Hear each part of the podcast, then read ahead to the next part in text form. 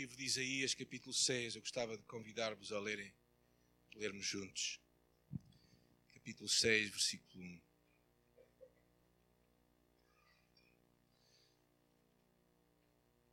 Isaías 6. Quem encontrou pode dizer graças a Deus? Ninguém encontrou? Quem encontrou? Okay. Algumas graças a Deus, então os outros não desistam. Isaías 6 é depois de Isaías 5, se ajudar. Ok? No ano da morte do rei Uzias, eu vi o Senhor assentado sobre um alto e sublime trono. As abas das suas vestes enchiam o templo. Serafins estavam por cima dele. Cada um tinha seis asas. Com duas cobria o rosto, com duas cobria os pés e com duas voavam. Clamavam uns para os outros, dizendo: Santo, Santo, Santo é o Senhor dos Exércitos. Toda a terra está cheia da sua glória. E as bases do limiar se moviam à voz do que clamava, e a voz, e a casa se encheu de fumaça. E então disse: Ai de mim, estou perdido. Porque sou um homem de lábios impuros, habito no meio de um povo de impuros lábios, e os meus olhos viram o Rei, o Rei, o Senhor dos Exércitos. E então um dos serafins voou para mim, trazendo na mão uma brasa viva que tirara do altar com uma tenaz. E com a brasa tocou a minha boca e disse: Eis que ela tocou os teus lábios, a tua iniquidade foi tirada, perdoado o teu pecado. E depois disto ouvi a voz do Senhor que dizia: A quem enviarei, quem há de ir por nós? E disse eu: Eis-me aqui, envia-me a mim.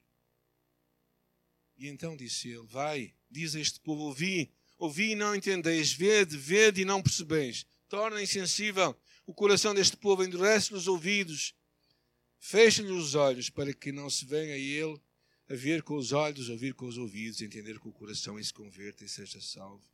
Então disse eu: Até quando, Senhor?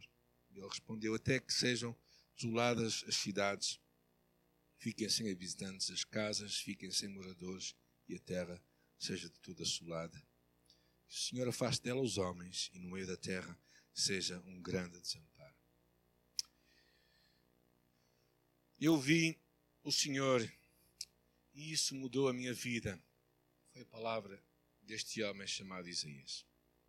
Isaías viveu num momento curioso da história do povo de Israel, um momento de globalização. Havia um grande progresso naquela altura tecnológico, um grande progresso político, uma grande expansão. Era um tempo de, de grandes movimentos. É um tempo muito parecido com o nosso. Ao mesmo tempo, era um tempo de mudança mudança prometida para Israel incertezas quanto ao futuro, tal como nós vivemos hoje. Eram tempos em que ele poderia assumir várias posições, uma delas sentir-se como uma vítima de um sistema e queixar-se disso. Outra poderia isolar-se no seu, na sua casa e dizer: Este não é o meu problema.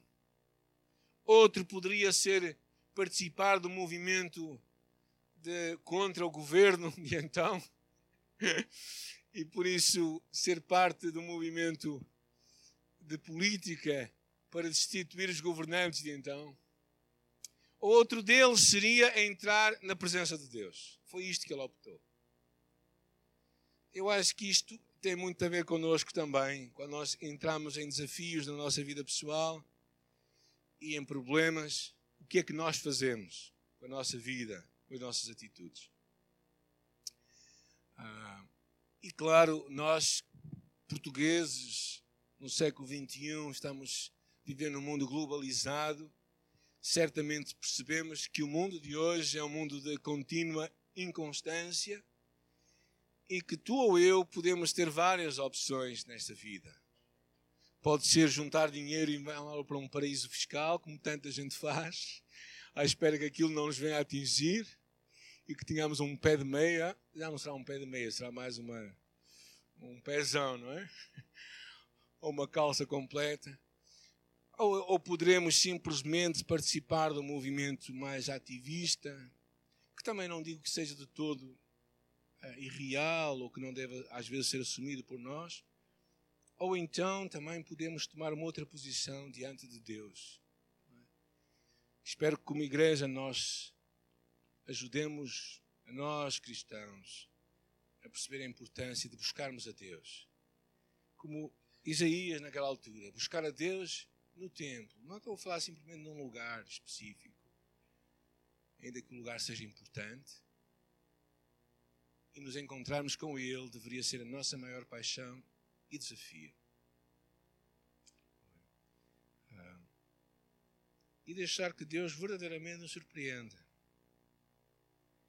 E, e o, o que nós vamos encontrar aqui nesta história, basicamente, são histórias, marcas do que Deus faz na, em pessoas que o encontram.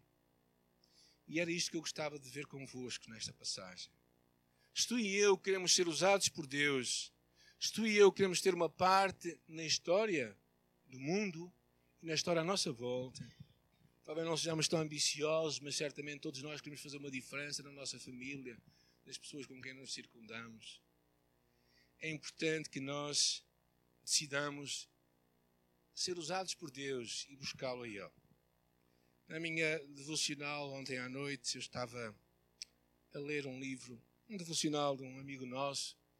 Ele esteve connosco, o Nélio, é um pastor que vive nos Estados Unidos. Ele esteve connosco em, em novembro, quando nós estávamos a voltar do nosso sabático. Ele tem um ministério com homens nos Estados Unidos e também no Brasil. Eu achei muito interessante o pensamento que ele deixou ontem. Diz assim: As palavras que seguem estão registradas no túmulo de um bispo anglicano na abadia de Westminster, em Londres. E naquele túmulo diz assim: Quando eu era jovem, ingênuo e com uma imaginação sem limites, decidi que através da minha vida eu haveria de mudar o mundo. À medida que fui tornando-me mais adulto e mais sábio, descobri que o mundo não poderia ser mudado. Então reduzi a minha expectativa e decidi apenas o meu país.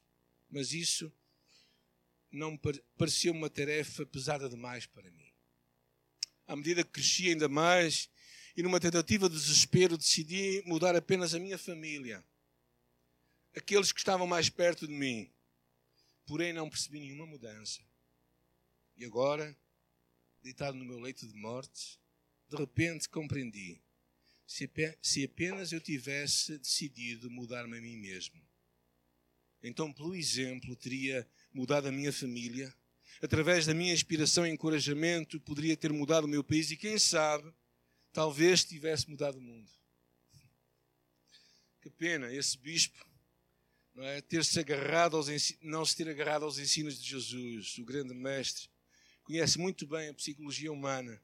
Ele sabe que só podemos fazer qualquer mudança na sociedade se o ponto de partida for a nossa própria mudança e disse: Porque vês o ergueiro que está no olho do teu irmão e não reparas no que está no teu?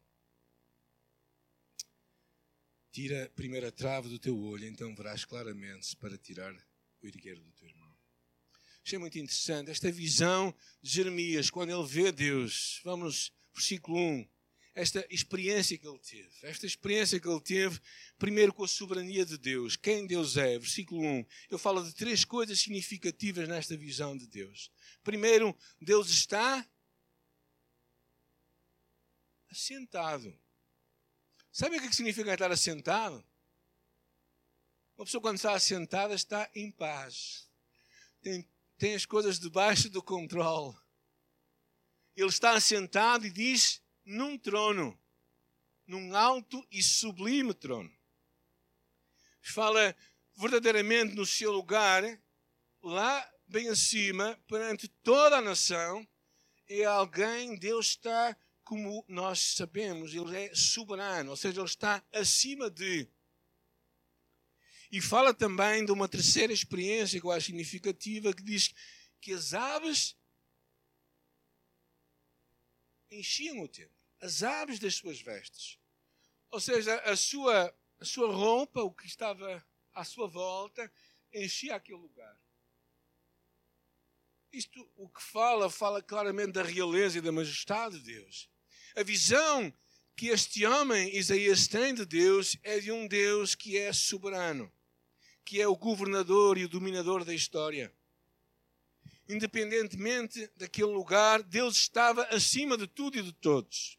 Os tempos que ocorrem ou venham a ocorrer na tua vida, na nossa igreja ou na nossa nação, não apanharão Deus de surpresa. E Ele é soberano. E este eu acho que é um dos pontos mais significativos da nossa história.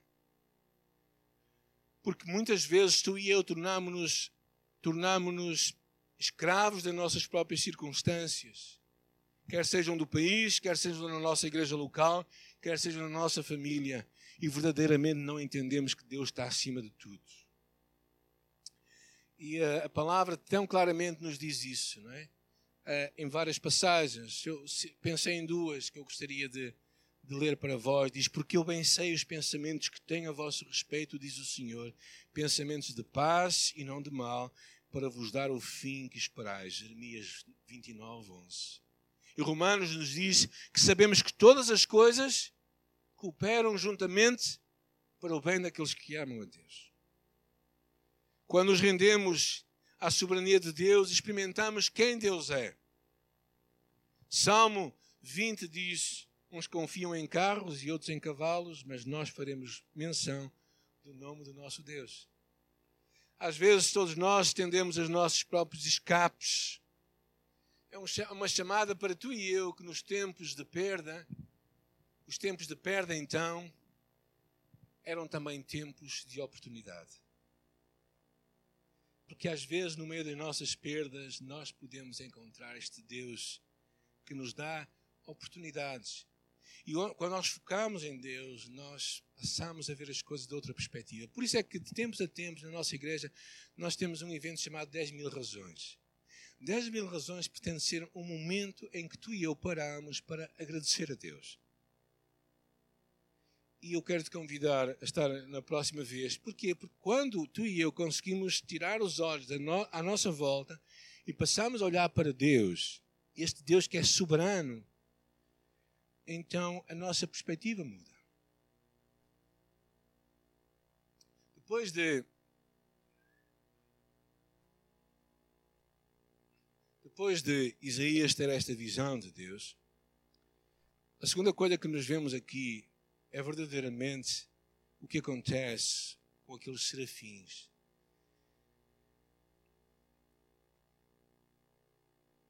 Os serafins é uma espécie de anjos que a Bíblia fala. A Bíblia fala, não dá muita noção, não dá muita clareza acerca deste tema. É? Há pessoas que gostam muito de estudar este tema. Há um livro muito interessante chamado Anjos, Agentes Secretos de Deus do pastor Billy Graham, que fala um pedaço acerca disto. Mas o que sabemos é que uh, a Bíblia fala do tipo de anjos, fala dos serafins, fala de arcanjos. Alguns deles até os cita pelo nome, mas verdadeiramente não explica muito bem como é que eles funcionam. E este é um dos episódios em que nós vemos um dos papéis dos anjos. E aqui vemos estes anjos que estavam por cima dele e que tinham seis asas. Duas tapavam o rosto, sinal da sua humildade diante de Deus. Duas tapavam os seus pés, alguns acreditam sinal do seu serviço para Deus. E duas estavam a voar, mostrando que eles eram mensageiros das boas novas. Mas o seu papel aqui é louvar e reconhecer o que é. Versículo 3. O que é que eu estava a reconhecer? A santidade de Deus. E é interessante que eles diz aqui: Santo, Santo é o Senhor dos exércitos, a terra está cheia da sua glória.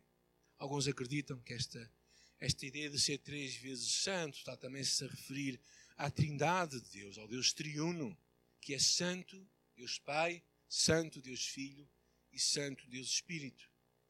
E eles estavam a louvar a Deus. O que significa que Deus é santo, santo, santo? Havia uma publicidade é, em Portugal há um tempo atrás que dizia branco mais branco. Não há, ah, ok. Alguns guardaram a publicidade. É? A ideia de quando uma coisa é branca, branca, branca, é mesmo branca. Não é? E quando nós falamos que Deus é santo, santo, santo, significa que em Deus não há variação alguma. Não há imperfeição, não há impureza, não há dúvidas, não há não há mudança nenhuma. Ele é sempre, eternamente e para sempre um Deus que é santo, que é puro. Perante esta visão, nós vamos falar um bocado, um bocado mais, mas David também se questionou uma dada altura. Lá no livro de Salmos 24, ele diz: Quem subirá ao monte do Senhor ou quem entrará no seu santo templo? E ele responde: Aquele que é limpo de mãos e puro de coração, que não entrega a sua alma à vaidade nem jura enganosamente. O que ele estava basicamente a dizer é que alguém que é limpo no seu coração, limpo nas suas ações e limpo na sua boca, esse pode chegar à presença de Deus. Neste ano, na passagem do ano aqui na igreja, Deus trouxe uma palavra ao nosso meio, de forma bem clara, que nós somos o seu povo e que uma chamada de Deus para nós era para que nós vivamos em santidade. Porque corações orgulhosos precisam de ser quebrantados. Deus nos chamou a sermos humildes. É isso que Deus quer fazer em nosso meio. Porque Deus resiste aos soberbos, mas dá graça aos humildes. A história de Deus e a forma de Deus agir é muito diferente da história do ser humano. Enquanto nós, nos nossos empregos e nos nossos relacionamentos, tantas vezes nos armamos de ferramentas para sermos pessoas poderosas e termos formas de conseguir agir contra os outros quando eles agirem contra nós, no reino de Deus as coisas são diferentes. Porque o reino começa no coração, não começa na cabeça. E por isso Deus verdadeiramente nos chama a vivermos esta santidade. Estes, eles clamavam uns para os outros, santos, santos, santos. Para onde é que nós estamos a olhar com os nossos olhos? Para onde é que nós estamos a levar os nossos pés? Como é que nós usamos a nossa língua? Como é que está, o que é que está a ocupar o nosso coração? Aí nós podemos testar e ver se realmente estamos a buscar esta santidade de Deus. Porque quando nós usamos mal os nossos olhos para ver coisas que não devemos ver, quando nós andamos por lugares que não devemos andar, quando nós falamos o que não devemos falar, nós estamos a revelar este Deus santo, santo, santo, e toda a terra está cheia da sua glória. A terceira coisa que nós vemos aqui, além da santidade de Deus, é esta glória de Deus e que diz que toda a terra está cheia da sua glória. Ah, isto é, eu acho que é uma, é uma imagem incrível. Pensarmos que em todo lugar a glória de Deus se pode ver. A palavra de Deus diz que os céus e a terra proclamam a glória de Deus. Nós é que precisamos de ouvir. Eles proclamam, nós precisamos de ouvir, de escutar, de saber. Onde é que está a sua glória? A glória de Deus, nós podemos pensar, se calhar, o esplendor de Deus, a grandeza de Deus. Mas é interessante, numa dada altura em que, em que Moisés se voltou para Deus e disse: Senhor, mostra-nos a tua glória.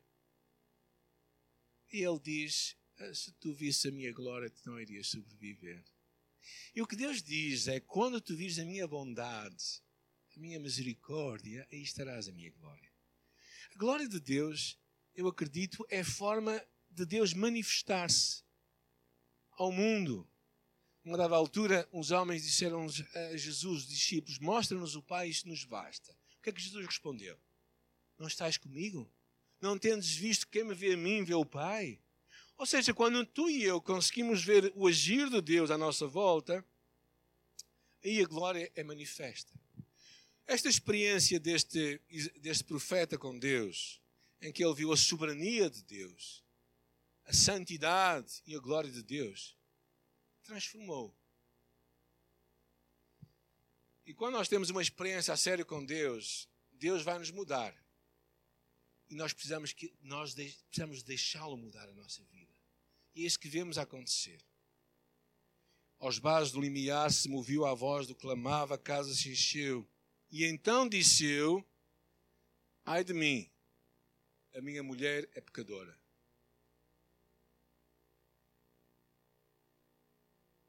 Foi isso? É interessante, eu acho que esta é uma das coisas, primeira coisa que acontece quando nós temos uma consciência de Deus, é que nós temos uma consciência de quem nós somos. A, prima, a primeira visão de Deus deve conduzir-nos para nós e não para os outros. A experiência de Jó é clara nisso. A experiência de Jó, quando ele diz: Escuta-me, pois, eu falarei, eu te perguntarei e tu me ensinarás. Com o ouvir dos meus ouvidos ouvi, mas agora te veem os meus olhos. Simão Pedro, quando depois daquela peste milagrosa, ele diz assim: prostra-se aos pés de Jesus e diz: Senhor, ausenta-te de mim, que eu sou um homem pecador.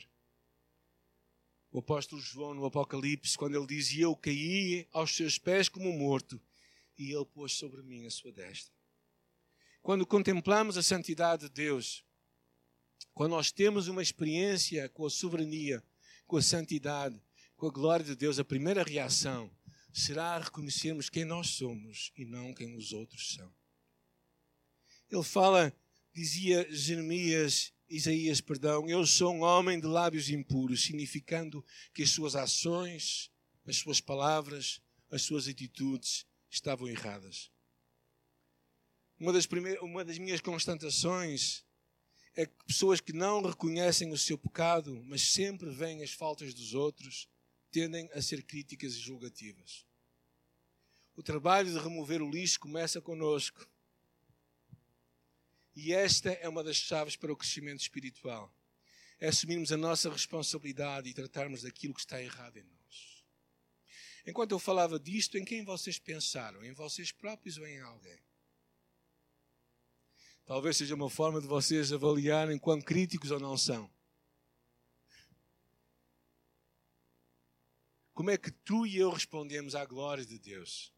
Sempre depois de um evento, eu costumo ouvir pessoas dizer: Ah, que pena que aquela pessoa não esteve, que pena que aquela pessoa não esteve. Foi pena que não estiveram cá ontem de manhã, não foi?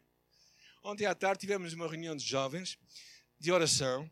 E sabem o que é que se espera de uma reunião de oração para jovens, não é? Quantos jovens esperam ter lá? mesmo que seja unida na cidade do Porto. Alguém quer dar uma ideia? Quantos acham que devemos esperar? Cinco? Estavam 180 jovens. Porque Deus não está limitado a nenhum de nós. E é interessante porque às vezes nós, quando vemos a soberania de Deus, nós sempre pensamos nos outros, mas a coisa não é assim. Somos nós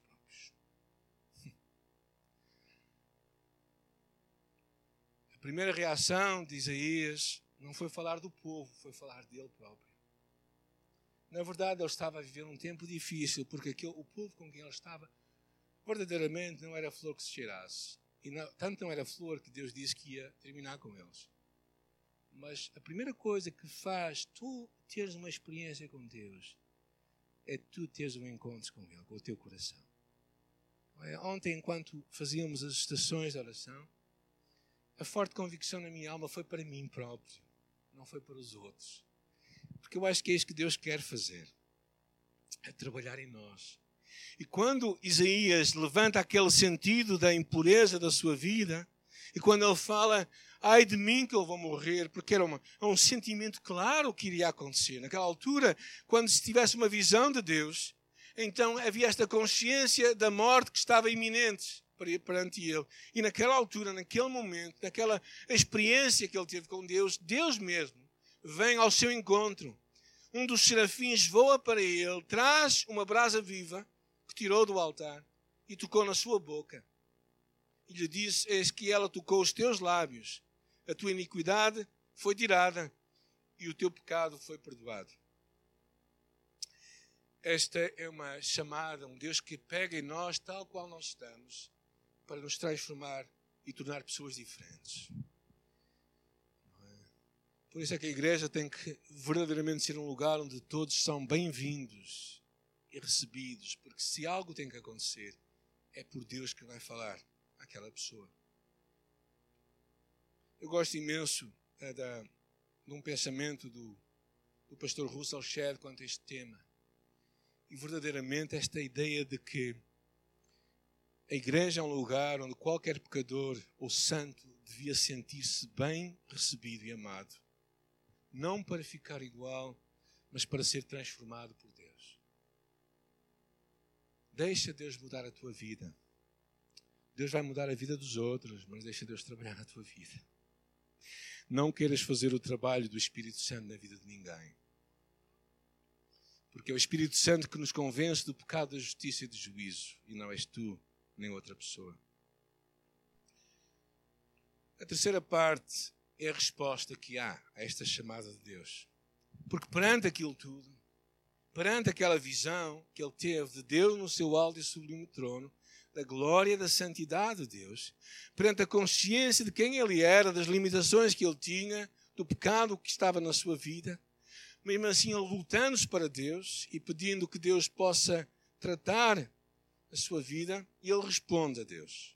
Esta resposta à chamada de Deus é muito interessante, porque depois, diz o versículo 8, ouvi a voz do Senhor que dizia: A quem enviarei e quem há de ir por nós? É interessante este nós. Porquê que é nós? É singular ou plural já agora. Para os estudantes de português, mesmo brasileiros, também podem responder. É plural. Por que, que ele está a falar em nós? Porque é o Deus triuno a falar entre si. É o Deus Pai, Deus Filho, Deus Espírito Santo a falar entre eles. Como no livro de Gênesis, capítulo 1, versículo 26, diz: Façamos o homem à nossa imagem e semelhança. Este Deus triuno, a trindade de Deus, que vai chamando e que pergunta quem há de ir por nós. E aqui uma resposta uma resposta que, que retira Isaías do egoísmo comodista e irresponsável que tantas vezes nos impede de servir a Deus de coração. Há uma resposta clara deste homem que diz: Eis-me aqui, envia-me a mim. Na Bíblia Shed, eu acho interessante, eu decidi citar tudo o que está lá escrito, porque achei muito interessante este comentário. Diz assim: a prontidão do profeta para a obra missionária, sem mais hesitação, deve ser um exemplo para milhares de crentes que, tendo o privilégio de frequentar a igreja com regularidade, de estudar livremente a Bíblia sem perseguições, nunca permitem que um conceito de dedicação, vocação e missão venha a demovê-los do seu egoísmo comodista e irresponsável. é uma chamada para nós respondermos e dizermos: Eis-me aqui, envia-me a mim. Quando Deus coloca diante de ti qualquer desafio, qual é a tua resposta a Deus? Não sou capaz, para mim, quando eu for mais velho. Quando Deus nos chama, a nossa resposta deve ser: Estou disposto a ir, a fazer, a servir. E depois vem tudo o que acontece a seguir. É um bocado quase desanimador, eu diria, para Isaías. Porque Deus basicamente lhe está a dar uma, uma missão que vai ser um insucesso.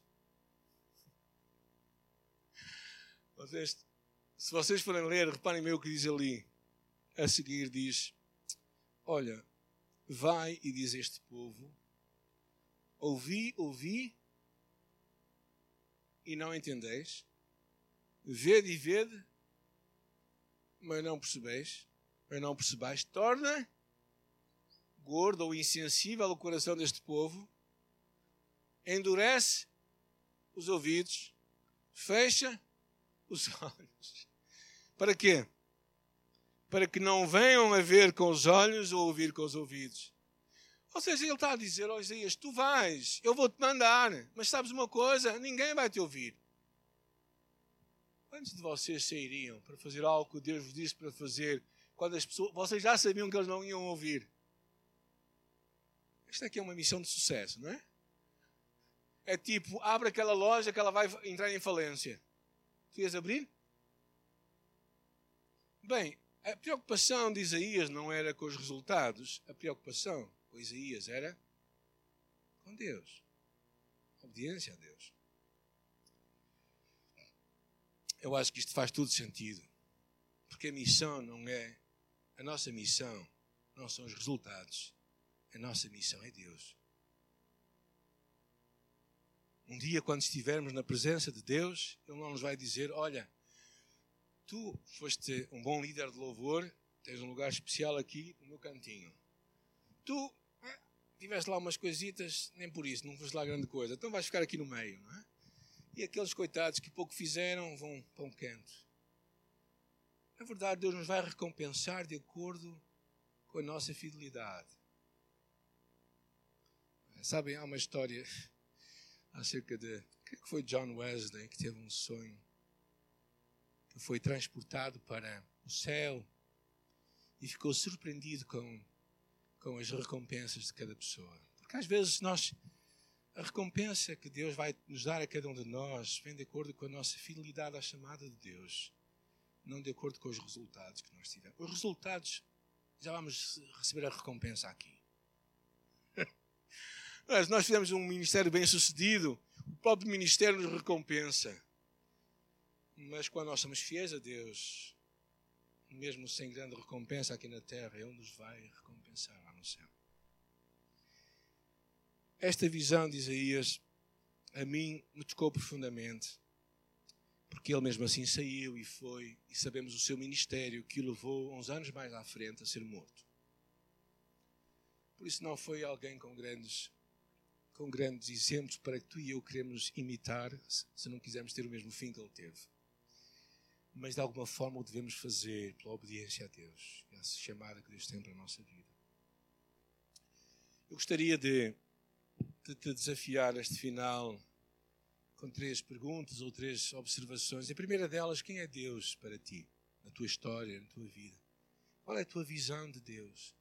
Deus está num alto e sublime trono para ti? Tu consegues ver este Deus que está a governar o mundo? Ou será que tu pensas que a tua vida está completamente sem controle e sem direção? Achas que Deus te abandonou a ti próprio e agora tu tens que te safar como podes? Será que não é, eu estava a acompanhar notícias esta semana, não é? Este mundo que está em constante mudança. Este mundo que depende às vezes de um maluco qualquer que se levanta e que faz uma tolice. Será que Deus está acima de tudo isso ou não está? Será que perante as circunstâncias que nós vivemos no nosso país, com dificuldades, com desafios profundos a nível da educação dos nossos próprios filhos e dos netos, aqueles que os têm, não é? No meu caso, eu começo a pensar mais nos netos que nos filhos, porque os nossos filhos já estão criados, já foram educados. Mas será que Deus está acima de tudo isso? Eu creio que sim. Eu creio que Deus, o nosso Deus, está no alto e sublime trono hoje também. A sua glória nesta terra. O maior problema é que tu e eu às vezes não vemos isso. O nosso Deus se resume a uma hora e meia de culto ao domingo. Ou quanto mais num pequeno grupo que nós participamos mas o nosso Deus é um Deus da história. Um Deus que nada o surpreende. Nada consegue também limitar o seu poder. E nós precisamos olhar para este Deus para que no nosso coração saia louvor. E quando Deus, quando nós vemos Deus, a resposta que tu e eu temos que dar a Deus tem que ser a resposta deste homem chamado Isaías: é, eis-me aqui. Mas primeiro começa com o nosso coração. Diz: Deus muda a minha vida, muda o meu coração. Eu sei que eu, como pastor, eh, alguns sabem, eu sou um bocado crítico em relação a muitas coisas, não é? Uh, alguns pensam que eu sou pessimista, eu que até sou às vezes. Mas, mas no meio de tudo, é? na verdade, um destes dias, quando os meus anos passarem, e vão passar rápido, não tem dúvidas, para vocês olhando para a vossa vida, pensam que, quer dizer, que já passou aquela fase, a ternura dos 40, já percebe o que é que eu estou a falar, não é? Mas quem ainda não chegou lá, se ainda pensa que é muito jovem. Mas o tempo passa num instante, gente. Vai passar num instante e vocês vão olhar para trás. E, e um destes dias, a minha preocupação vai ser estar na presença de Deus e olhar para Ele. E Ele me perguntar: Foste fiel ao que eu te disse para fazeres? Ele não vai perguntar outras coisas, eu acho. Coisas que às vezes nos preocupam nós muito como homens, até como pastores nos preocupam demais, eu acho. Mas o importante é o nosso coração, a nossa vida, quem nós somos. E a terceira coisa é a resposta que nós temos que dar. Como é que tu vais viver a tua vida? É, eu acho que, espero que não tínhamos chegar à história deste homem bispo anglicano que só descobri perto do leito da morte que afinal o que havia para mudar era ele próprio. Porque aquilo traria muitas mudanças à sua volta. Espero que já tenhas descoberto isso. Que as mudanças e grandes mudanças começam com homens e mulheres que se rendem aos pés de Cristo e que acreditam que a sua vida pode fazer uma. Há uma história de um homem que eu não posso deixar de recordar. Alguns conhecem a sua obra, que é o Lar Evangélico Português. O Papá Machado era um homem que, nos anos 40, depois da guerra, decidiu começar a receber em sua casa pessoas idosas e cuidar delas e depois receber crianças. Com tudo o que há de bom e de mal naquele lugar, era um homem que nos tempos em que ele conheceu a Deus, eu conheci-o. Era um homem que amava a Deus e que tocou muitas vidas. Naquela altura não havia segurança social para dar rendimentos, para ajudar com, com apoio às crianças. E ele levantou a obra sozinho aí, naquela altura. Não havia nada disso. Era uma obra de fé. Era um homem que acreditava no poder de Deus e que orava a Deus. Era um homem muito simples. Nunca ouvi com grandes floreados, com muitas demonstrações de poder ou de riqueza. Homem severo com as crianças. Os tempos eram outros também. A educação era feita de outra maneira. Não vamos olhar com os olhos de hoje o que aconteceu há 40 anos atrás. As coisas têm que ser vistas no seu tempo. Precisamos de crescer a ponto de ver as coisas assim também. Mas era um homem que tinha fé e que acreditou que ele podia mudar muitas coisas e ele fez uma grande obra. Ah, independentemente de como as coisas hoje estão, foi um homem que no seu tempo, pela sua fé, conseguiu transformar e abençoar milhares de pessoas.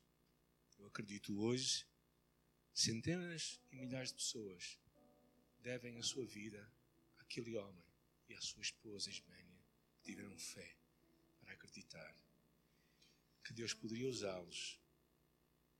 Então, Deus também nos quer usar a cada um de nós. Talvez possamos dizer, mas eu não posso fazer muita coisa. Mas tu podes começar em ti e vais tocar a tua família e vais abençoar a nossa igreja e a nossa nação e chegar quem sabe, aos Macua. Porque a nossa chamada não é para nós, a nossa chamada é para sermos bênção para os outros, para as nações. A palavra de Deus nos desafia a isso. O livro de Salmos, capítulo 2, diz: Pede-me e eu te darei as nações por herança. Que Deus nos abra os nossos olhos para percebermos que tudo para ser grande tem que começar em nós. Deixa de olhar para os outros. Olha para o teu coração. Trata a tua caminhada com Deus, porque Deus trata com pessoas e é em ti e em mim que Ele quer trabalhar. Eu oro que Ele faça isso por causa da sua santidade. Este Deus que nos chama para si, tal qual nós estamos, para nos tornar semelhantes ao seu Filho Jesus Cristo, para a sua glória e honra. Porque todos nós somos o mesmo corpo, pertencemos à mesma família, não é? Ele não esteve cá a semana passada, não sabe o que eu estou a falar. Mas cada um foi convidado a tirar um pouco deste cordel, que tinha 70 e tal metros, que agora está quase no final, para mostrar que todos nós somos a mesma família, pertencemos à mesma igreja. Somos simplesmente uma parte, com a mesma substância, o mesmo ser. Que Deus te ajude a ti e a mim a pensarmos assim, para a sua glória.